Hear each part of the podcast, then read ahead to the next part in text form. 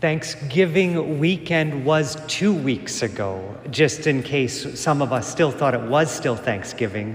But it's so important, hey? I, I find it fascinating that we have to set aside a whole day to be thankful.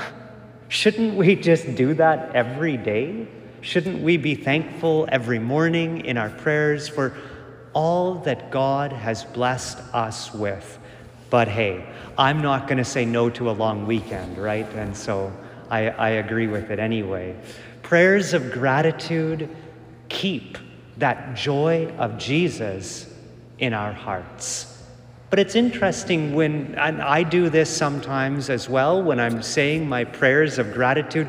Thank you, God, that you have given me so many things, not like those other people that don't have anything.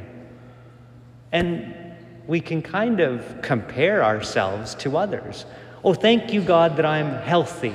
Thank you, God, that I follow the law. Thank you, God, that I go to church. Not like those sinners who don't go to church, right?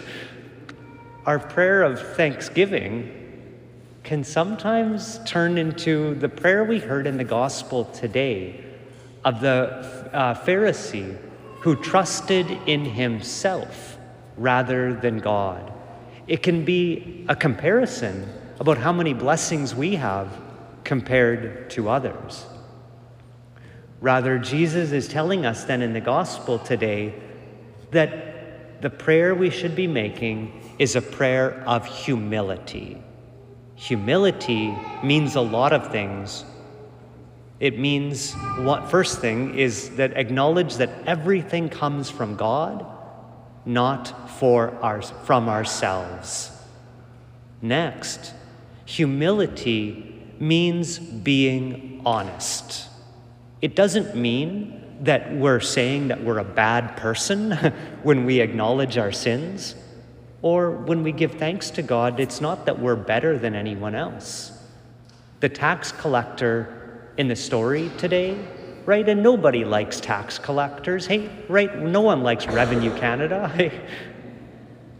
But Jesus said it's the tax collector in the story today that went home justified. Well, what does that mean? Does that mean that God says, oh, yeah, go steal people's money, right? Go take their taxes. We don't care. No, rather, he's saying that doing bad things doesn't make us a bad person. Labels never tell the full story.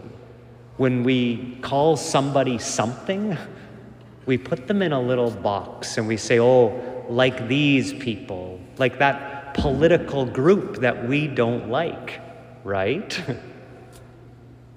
the tax collector in the story was honest. And so he went home justified because he knew that he could hide nothing from God. And so, humility then this morning that Jesus is trying to teach us means honesty. It means recognizing that no matter how good or how bad we think we are, that's not what it's about. It's about recognizing that each of us needs God, that each of us has something, no matter how big or how small, to work on, and that we're here to help each other, not compare with each other. So, humility then means honesty, it means not judging or comparing, and it also means trusting more in the help of God.